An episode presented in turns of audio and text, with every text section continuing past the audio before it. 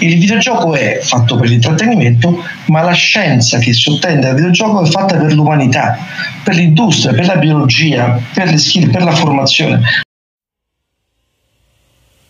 State ascoltando Atomi & Bit, il podcast dedicato ai manager che vogliono essere pronti a vincere le sfide del futuro. Oggi, ogni settimana, ascolteremo le voci dei pionieri di trasformazione digitale, sostenibilità, innovazione e molto altro. La trasmissione è prodotta in partnership con Manager Italia. La parola al conduttore, Andrea Latino.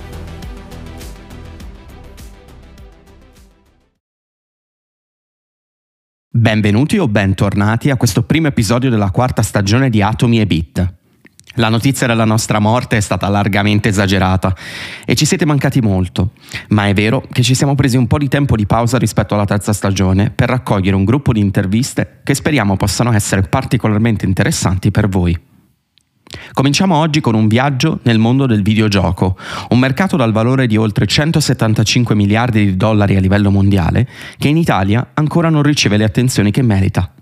La parola ad Irene per l'introduzione.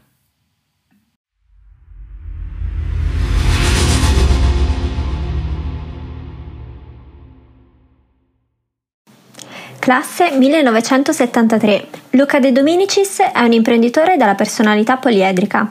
Nel 2004 decide di fondare a Roma l'Accademia Italiana Videogiochi, il primo istituto di alta formazione videoludica in Italia, che offre corsi di grafica 3D, programmazione e game design per videogiochi.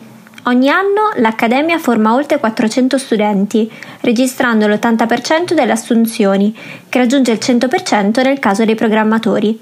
A maggio 2019 Live entra a far parte del progetto Repubblica Digitale, promosso dal Dipartimento per la Trasformazione digitale della Presidenza del Consiglio dei Ministri, con l'obiettivo di contrastare il digital divide, accompagnando il processo di trasformazione digitale del Paese.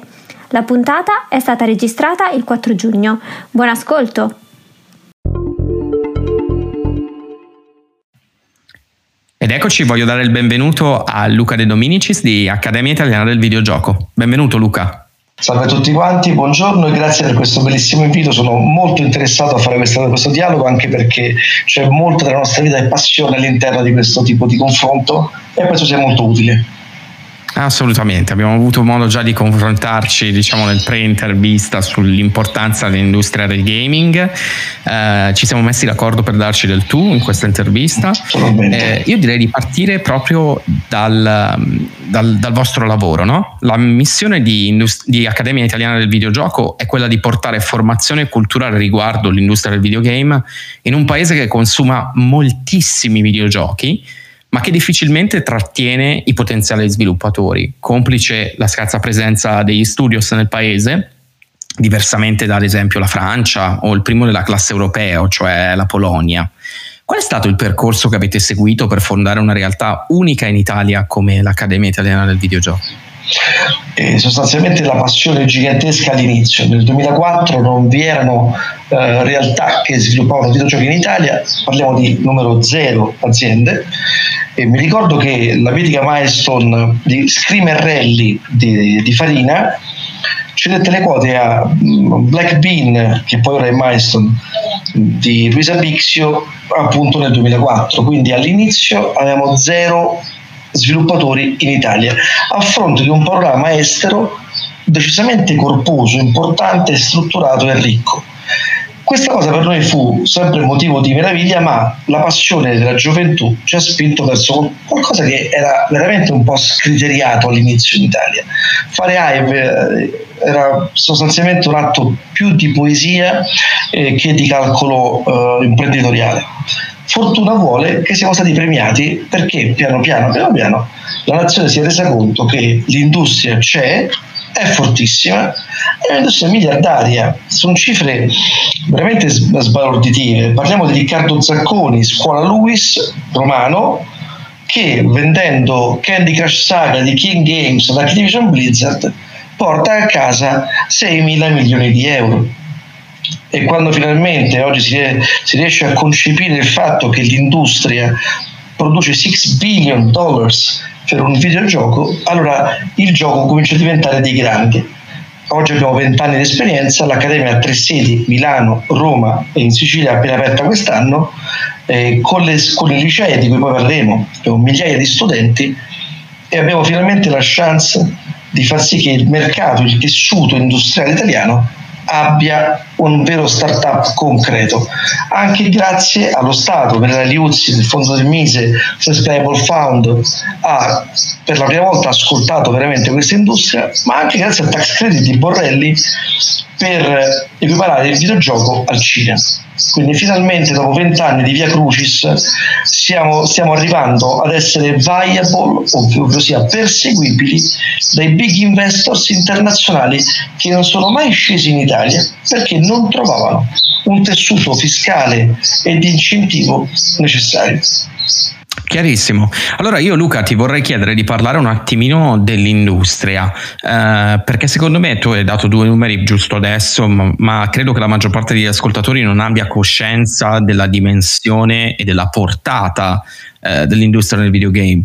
Nel 2020, complici la pandemia mondiale e il lockdown, ha raggiunto 159 miliardi di dollari di fatturato complessivo, surclassando quanto ottenuto dall'industria cinematografica e sportiva combinate. In Italia però permane ancora oggi una percezione sbagliata che vengono visti, dove i videogame vengono visti in cattiva luce come se fossero delle cose da bambini, no? E in Polonia invece in realtà come CD Projekt Red sfornano bestseller da milioni di copie, nonostante qualche controversia. Basti pensare per l'Italia al famoso intervento dell'ex ministro Carlo Calenda, che in una discussione su Twitter ha considerato i giochi elettronici una delle cause dell'incapacità di leggere, giocare e sviluppare il ragionamento, scatenando la reazione di chi lavora nel settore o di chi ne parla abitualmente. Diciamo che spezzando una lancia per il buon Calenda, c'è da dire che poi è tornato sui suoi passi.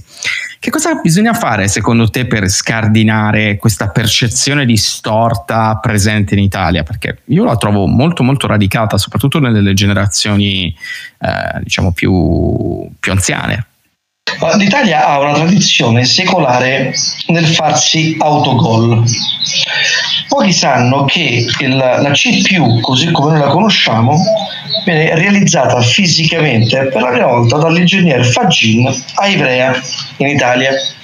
Quindi l'informatica, la Central Processing Unit, è un'invenzione italiana e che l'Olivetti fa causa all'HP Vincendola per plagio di prodotto industriale.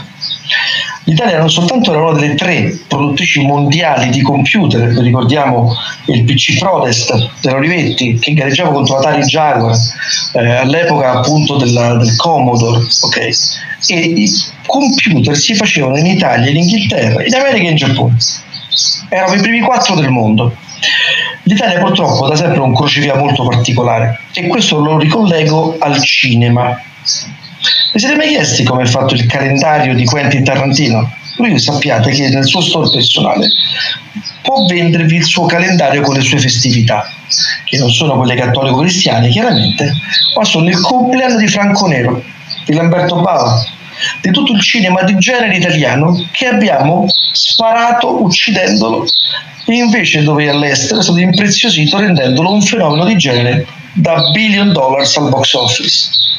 L'Italia ha avuto a un certo punto problema di grande controllo di potere, senza scendere nella politica chiaramente, e tanti prodotti caratterizzanti, classificanti di un pensiero libero sono stati scostati.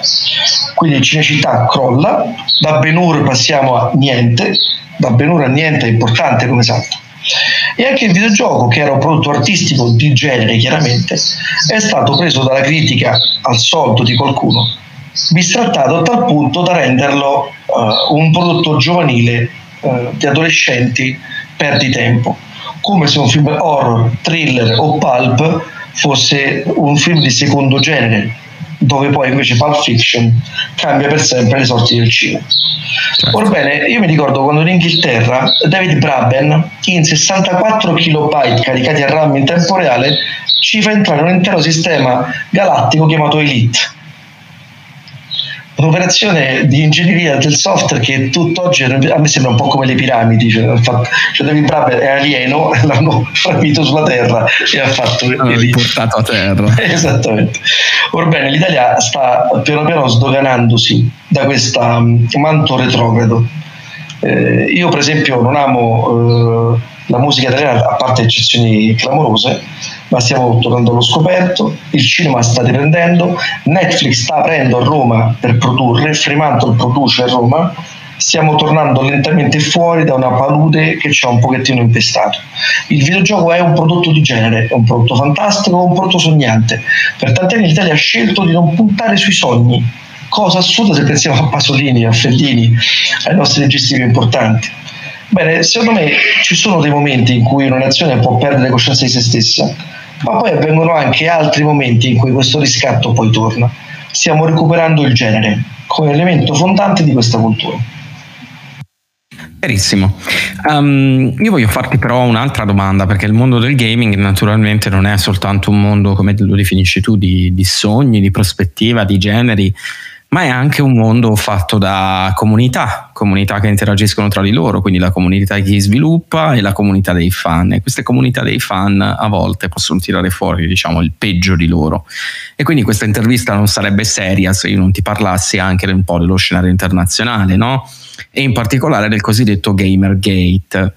Per chi di voi ascoltatori non sapesse nulla di quello di cui io sto parlando, si trattò di un'intensissima campagna di insulti, minacce e molestie contro le donne nel mondo dei videogiochi. Per esempio è notizia giusto di oggi che una grandissima produzione a AAA, immaginatela come le grandi produzioni dei film della Marvel per intenderci, della serie God of War, è stata posticipata di un anno per via delle rifiniture della sceneggiatura, e la principale sceneggiatrice, che era una donna, è stata bombardata completamente di insulti anche oggi, perché c'erano appunto le comunità, i cosiddetti fandom, che volevano a tutti i costi che il gioco uscisse quest'anno e non nel 2022. Ma torniamo un po' al Gamergate originale. Nacque tutto da un articolo denigratorio pubblicato dall'ex fidanzato della sviluppatrice Zoe Quinn. Gli utenti dell'hashtag Gamergate accusarono falsamente quindi di aver avuto una relazione con quel giornalista Nathan Grayson, e una nicchia di utenti partì da questa presunta relazione tra Quinn e il giornalista per dire che il mondo dei videogiochi era corrotto e poco limpido in certe sue dinamiche, che la colpa era di alcune donne che volevano cambiare un mondo che, a detta di quegli utenti, era e doveva rimanere soprattutto maschile. Non dico quello che penso perché altrimenti potrei insultare quella piccola minoranza e vorrei evitare. Che cosa pensi tu di tutta questa querelle? Che cosa c'è di vero e che cosa invece dovrebbe essere riconsiderato da questo punto di vista? Nell'Accademia Italiana Videogiochi io sono la quota blu. E l'Accademia è costituita da 80% di donne professioniste meravigliose, senza le quali skill non andrei da nessuna parte nella mia esistenza, e le studentesse stanno crescendo costantemente, oggi siamo quasi al 30% delle presenze femminili, che grazie al cielo e grazie anche a un impegno nostro molto importante nell'abbattere ogni forma di diversificazione, se non quella della capacità neurale di essere pienamente umani, perché questo è l'unica cosa che interessa. Dividere una forma d'arte perché un tipo che è stato lasciato da una tipa, chiaramente forse quindi con del bias mentale derivato dalla sua pessima relazione con questa persona, scatena una campagna di insulti. Il mondo non ha più bisogno di tutto ciò, il mondo ha bisogno di bellezza. Come dice giustamente Frank Herbert nel preludio al Ciro di Dune, è un poeta che salva il mondo, la bellezza salva il mondo, la creatività, il riconoscimento delle qualità personali che transigono totalmente da quello che siamo noi a livello di espressione del nostro genere. Ecco, questo è quello che porta avanti l'Accademia. Noi ci stiamo scoprendo sempre più donne programmatrici, gamer. Io sto producendo un videogioco che uscirà l'anno prossimo, che si chiama Unidata, è un gioco horror ambientato in Romania, nel castello in cui fu rinchiuso Vlad Tepes, il conte Dracula, dal suo acerrimo rivale il conte Corvino.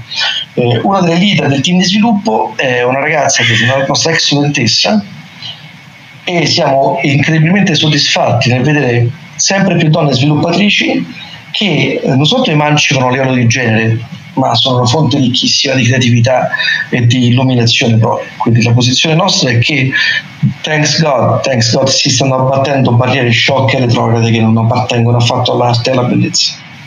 E secondo te, Luca, per il discorso dei fandom è una caratteristica, diciamo, innata? Questa è una vecchia caratteristica che io definirei prepuberale. Quando tu hai tantissimo testosterone inespresso e troppo sebo rispetto a quanta hai chance di esplicare, è normale essere della polemica. Quante volte noi, non maturando, esprimiamo polemiche sostanzialmente sterili che sono frutto del nostro tipo di conflitto interiore e non di una vera polemica? Sono caratteristiche irrisolte dell'eratore scienziale, non sono in realtà semplificative. Mi spaventa un po' il mondo anglosassone, perché troppe volte prende questioni delle querelle veramente non succose e ne fa un motivo di scandalo, perché è uno scandalo clickbait. Allora, forse il tema è il clickbait, non tanto il Gamergate. Io sono tuttora nel Gamer Network di Eurogamer.net e siamo Eurogamer Italia, e tantissime redattrici sono donne che hanno dato un contributo gigantesco al pensiero videoludico. In realtà è sempre il tasso di maturità. Tante volte i più attivi sui forum sono i più giovani, e il volume dei messaggi non sempre vale quanto il vero pensiero mondiale o il vero spessore del pensiero. Certo, è una minoranza molto vocale, è una minoranza estremamente vocale, quello è un po' il problema forse. Però sono contento che tutto si stia spostando verso cose di molto più fattivo. Conosco donne sviluppatrici meravigliose in live, siamo veramente all'avanguardia. Io ogni anno che vedo sempre più donne programmare o fare game designer o fare 3D artist. Quando noi partimmo, a parte che eravamo tipo 6-7, ora siamo 1000. Passare da 6 a 1000 è un peso anche sociale importante. Vedere che stiamo coinvolgendo tutti è molto bello, è molto bello. Certo. Ascolta, vorrei parlare un attimino con te di tecnologia. Abbiamo fatto un po' i nerd prima dell'inizio delle trasmissioni, io e te, parlando di una particolare tecnologia che è quella della Real Engine 5, ma non voglio tediare chi di noi, chi ci ascolta e in questo momento non sa minimamente di che cosa noi stiamo parlando. I videogame negli ultimi anni hanno fatto passi da gigante in termini di fotorealismo, no? Di recente introduzione di tecnologie come il Ray tracing, che permette di simulare effetti di riflessione di luce estremamente avanzati, pur richiedendo una grandissima potenza computazionale. Secondo la tua opinione, le competenze apprese nella creazione di mondi virtuali sulla base dei motori di rendering, tra cui quelli che citavo prima, come la Real Engine, Unity, eccetera, eccetera, potrebbero essere utilizzate, oltre che per la costruzione di videogame, in maniera diffusa per, che ne so, simulazioni architettoniche, applicazioni di business come la realtà aumentata, né più né meno? Cioè, si arriverà a un momento in cui questi tool saranno comuni quanto gli architetti o i designer che utilizzano i software CAD? Ne sono stupefacentemente convinto. Io sto combattendo da anni contro il bias che vuole le tecnologie dei videogiochi relegate soltanto all'intrattenimento. Io cito un gioco molto importante che fa parte dei Serious Games, quindi c'è già una grande libreria di giochi seri, tra cui i simulatori di volo per i piloti degli aerei. Noi mettiamo la nostra vita in mano a piloti che simulano lo skill per migliaia di ore dentro un simulatore. Già questo deve farci capire che il videogioco è fatto per l'intrattenimento, ma la scienza che sottende al videogioco è fatta per l'umanità, per l'industria, per la biologia, per le skill, per la formazione. Cito due esempi importanti. C'è un gioco serio chiamato Foldit, che simula la piega di proteine nel corpo umano, perché le proteine hanno un problema importante non soltanto di composizione ma di morfologia. Una proteina funziona anche per la forma che ha. Ebbene, le beta pliche e le alfa pliche delle proteine, nel modo in cui sono piegate, possono funzionare o meno. Questo gioco ci fa simulare un puzzle game che risolve le proteine umane, e ha già vinto 2 premi su Nature per 2 proteine risolte mai prima, ma che i giocatori hanno risolto. Ma faccio anche un altro esempio. Abbiamo sviluppato adesso un protocollo in realtà virtuale dove si possono fare esperienze di laboratorio in un mondo virtuale con una risoluzione di 0.5 mm. Puoi montare un orologio, puoi fare un intervento chirurgico, puoi montare un motore o un quadro elettrico, risolvendo il problema della didattica a distanza per le esperienze di laboratorio. Su Zoom puoi fare greco e latino, ma un motore come lo monti? Su Zoom.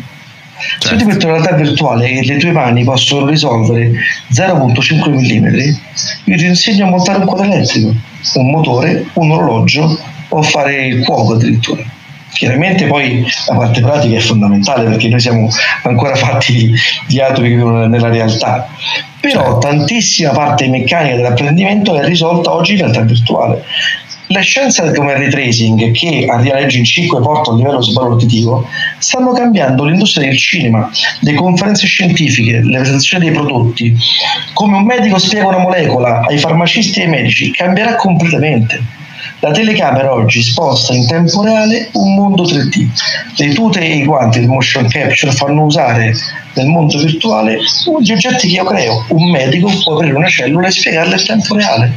Certo. Questo cambierà la conferenza, la didattica, l'insegnamento, la fruizione del sapere, e questo è sotteso da quell'industria che nacque col videogioco, ma che in realtà è la simulazione della fisica.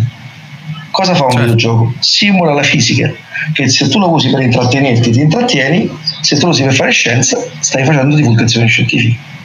Certo, c'è stato chiarissimo. Io ti vorrei far fare un altro passaggio, che è quella legata diciamo agli approcci relativi al gioco, mettiamola così, più ampiamente applicati al business, e mi riferisco a un tema che forse in questi anni è stato poi fin troppo abusato, però che è quello della, un po' come la parola, non so se è presente quando c'è ogni tanto quei meme che girano, per cui se durante un film o un evento sportivo viene fuori una frase, tu dovresti bere uno shot di qualche alcolico, no?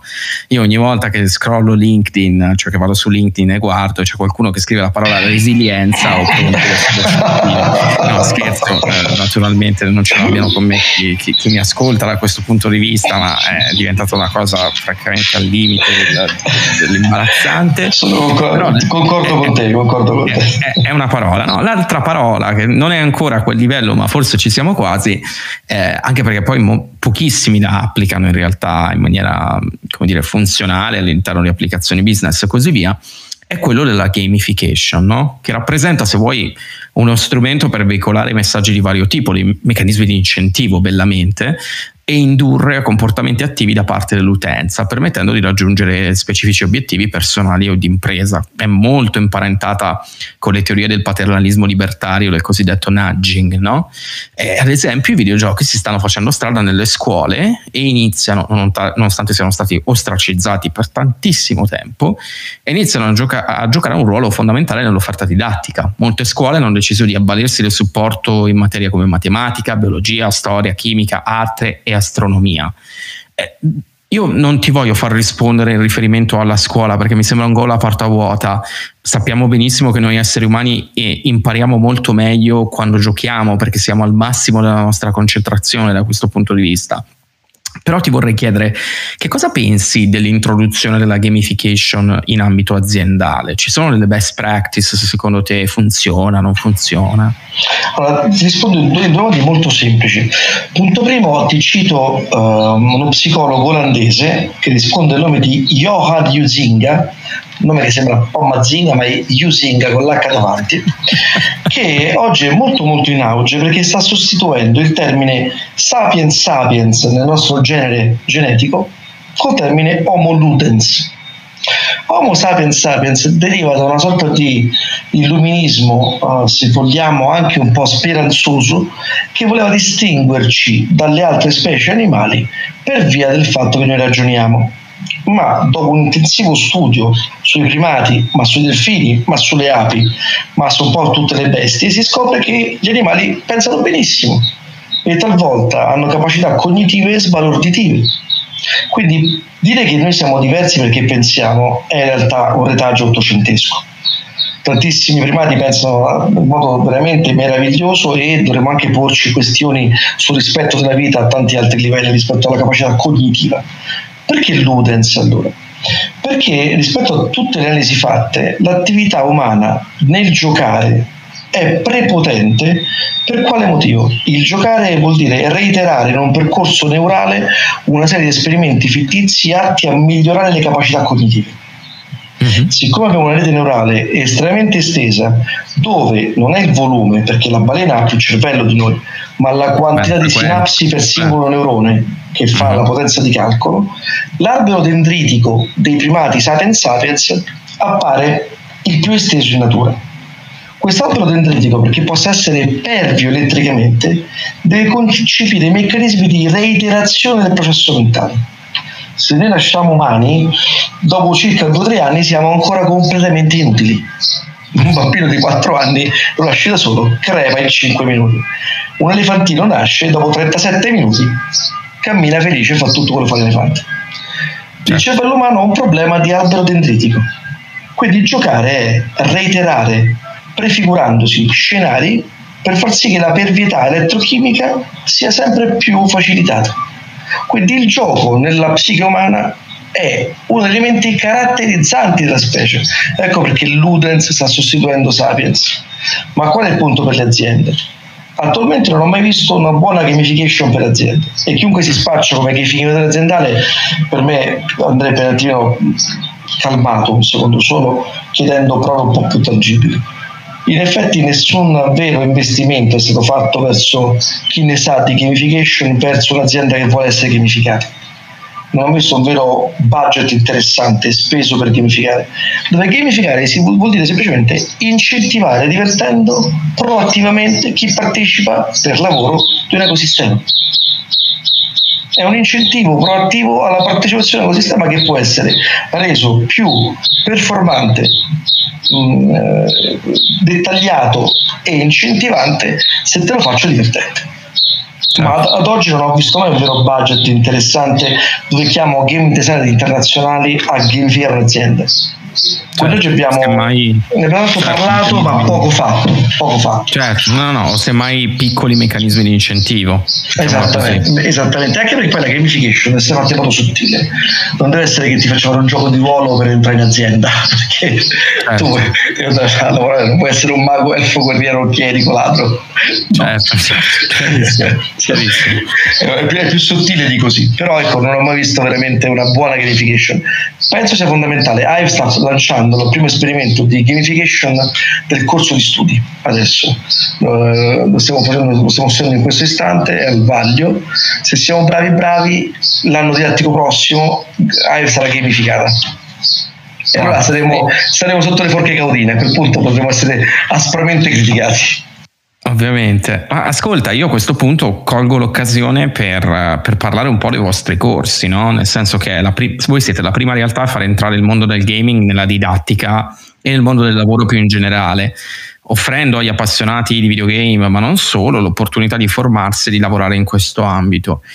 In che modo i vostri corsi di formazione stanno contribuendo a rafforzare la cultura del videogioco in Italia e quali sono le professionalità più richieste quando escono fuori dai vostri corsi di formazione? Abbiamo avuto una fortuna gigantesca. Abbiamo incontrato anni fa un dirigente scolastico, la dottoressa Elisabetta Giustini, che cito perché siamo veramente grati, che ha dato per la prima volta fiducia a un percorso di commissione fra cultura dei videogiochi, quindi programmazione, grafica e game design, all'interno delle classi che una volta si chiamano alternanza scuola-lavoro e oggi invece si chiamano PCTO. Io lì ero un po' preoccupato dalla responsabilità, anche un po' titubante, perché mi chiedevo, ma i ragazzi del terzo, quarto, quinto anno sono in grado di imparare a programmare? Cioè, come reagiranno a delle nozioni piuttosto avanzate, Assembler, C++, React, Angular, SAP, eccetera. Bene, siamo stati meravigliosamente colpiti, perché non soltanto hanno superato ogni aspettativa i ragazzi del quarto e del quinto, ma superato di gran lunga. Ma abbiamo visto come la reattività delle menti, dei ragazzi e delle ragazze del quarto e del quinto anno sia un potenziale completamente non ben sfruttato e che ha reso felici tutti quanti. I ragazzi hanno migliorato molti, c'erano ragazzi i hikikomori che hanno smesso di essere reclusi e hanno cominciato ad essere proattivi nella creatività. Abbiamo visto delle esperienze catastrofiche, così tanto belle, che poi, grazie alla dottoressa Giustini, siamo riusciti a portare Leonardo del Miro per fare le prime classi a curvatura videogiochi. Oggi i videogiochi sono inseriti dal primo anno del liceo. Fantastico, perché programmare, fare game design, fare grafica 3D che poi noi usiamo per fare magari un prodotto di intrattenimento, in realtà sono forme mentis, sono grammatiche, e la mente si nutre di grammatica, si nutre di articolazione del pensiero, e veramente un potenziale spesso sprecato si rivela essere il ragazzo del liceo, che ha un'intelligenza fervida, ancora una forza, una freschezza mentale che veramente a volte è anche un po' umiliante.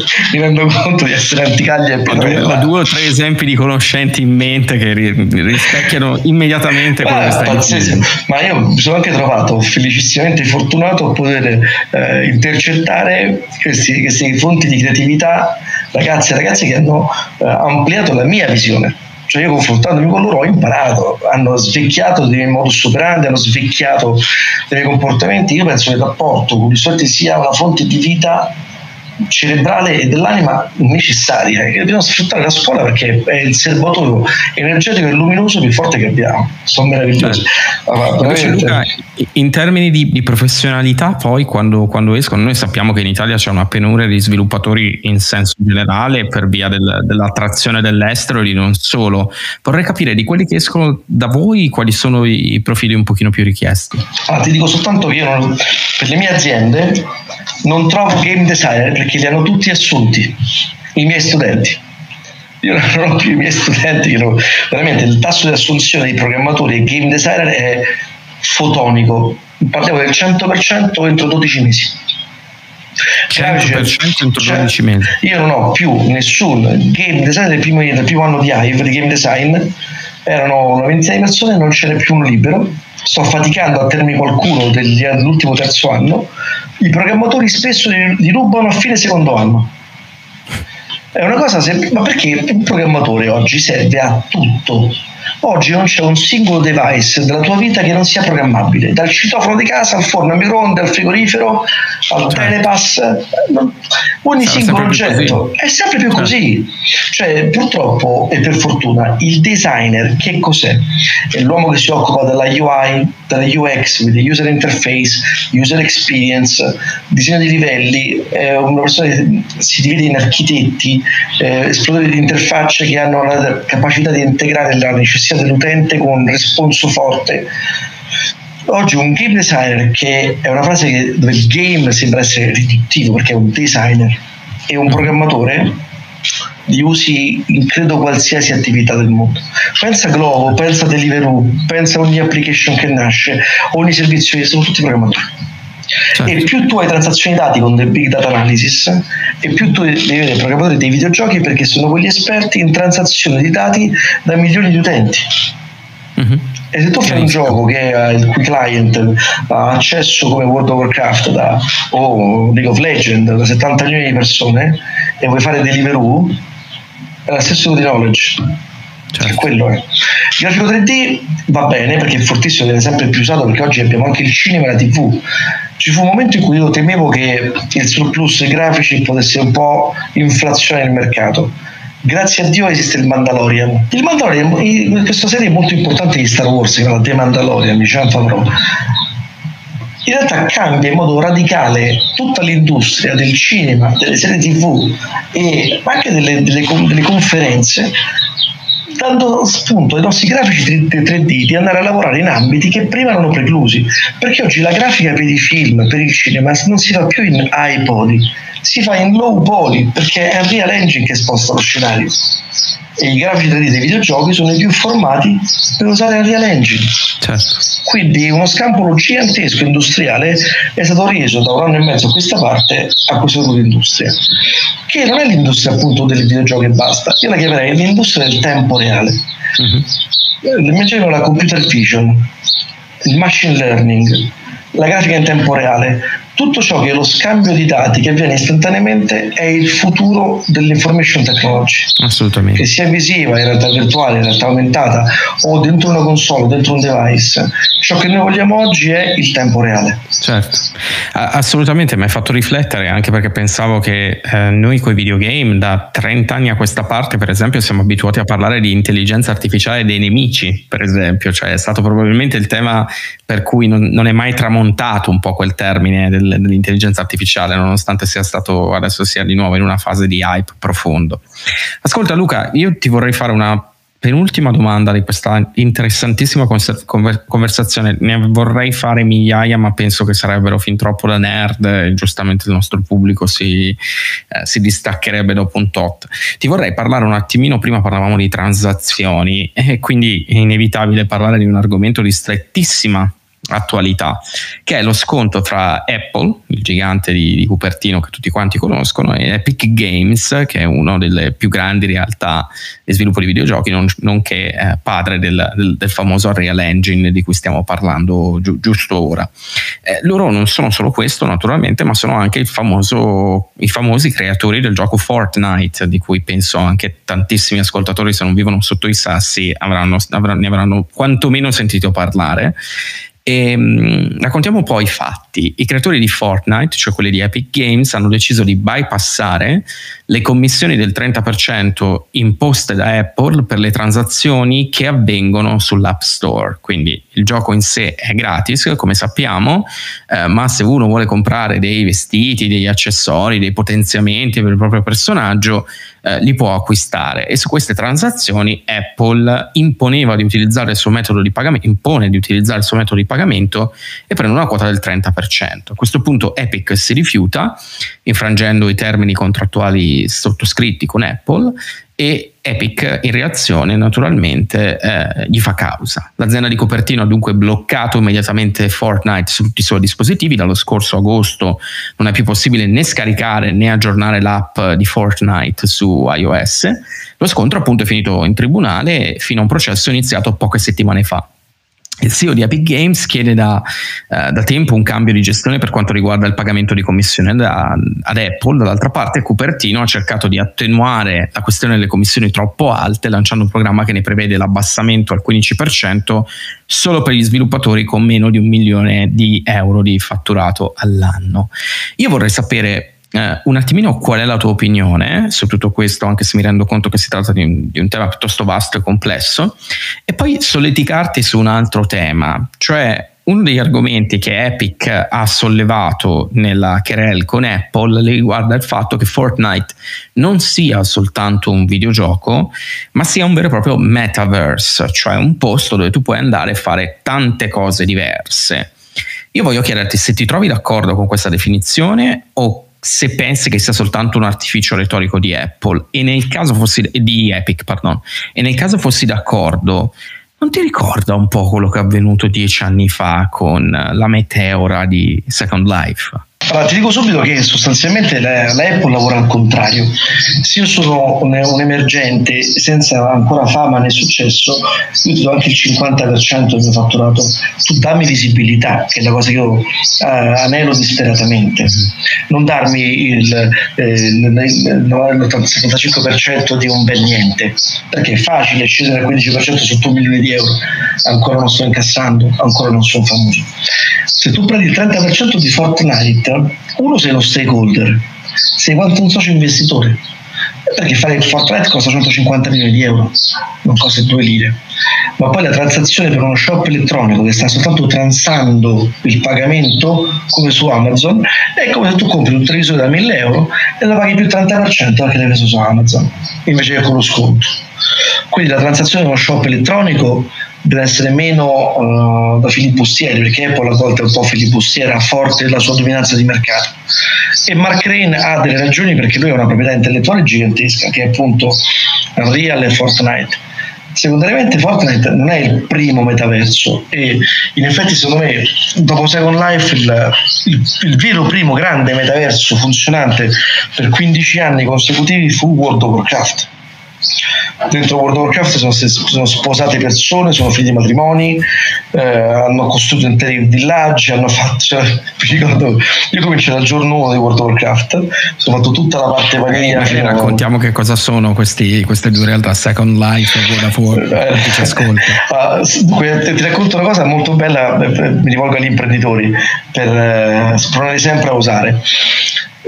Quando nacque Second Life io stavo presentando ad Unidata un protocollo chiamato Sfera, basato su Adobe Atmosphere, ovvero un web browser in 3 dimensioni. Il giorno della presentazione vado davanti al CDA di Unidata e i server non funzionano e io buco la presentazione in modo orribile. Com'è possibile? Com'è possibile? Adobe, Reliable, che è successo? Quel giorno Adobe vendette il protocollo Atmosphere alla compagnia che creò Second Life.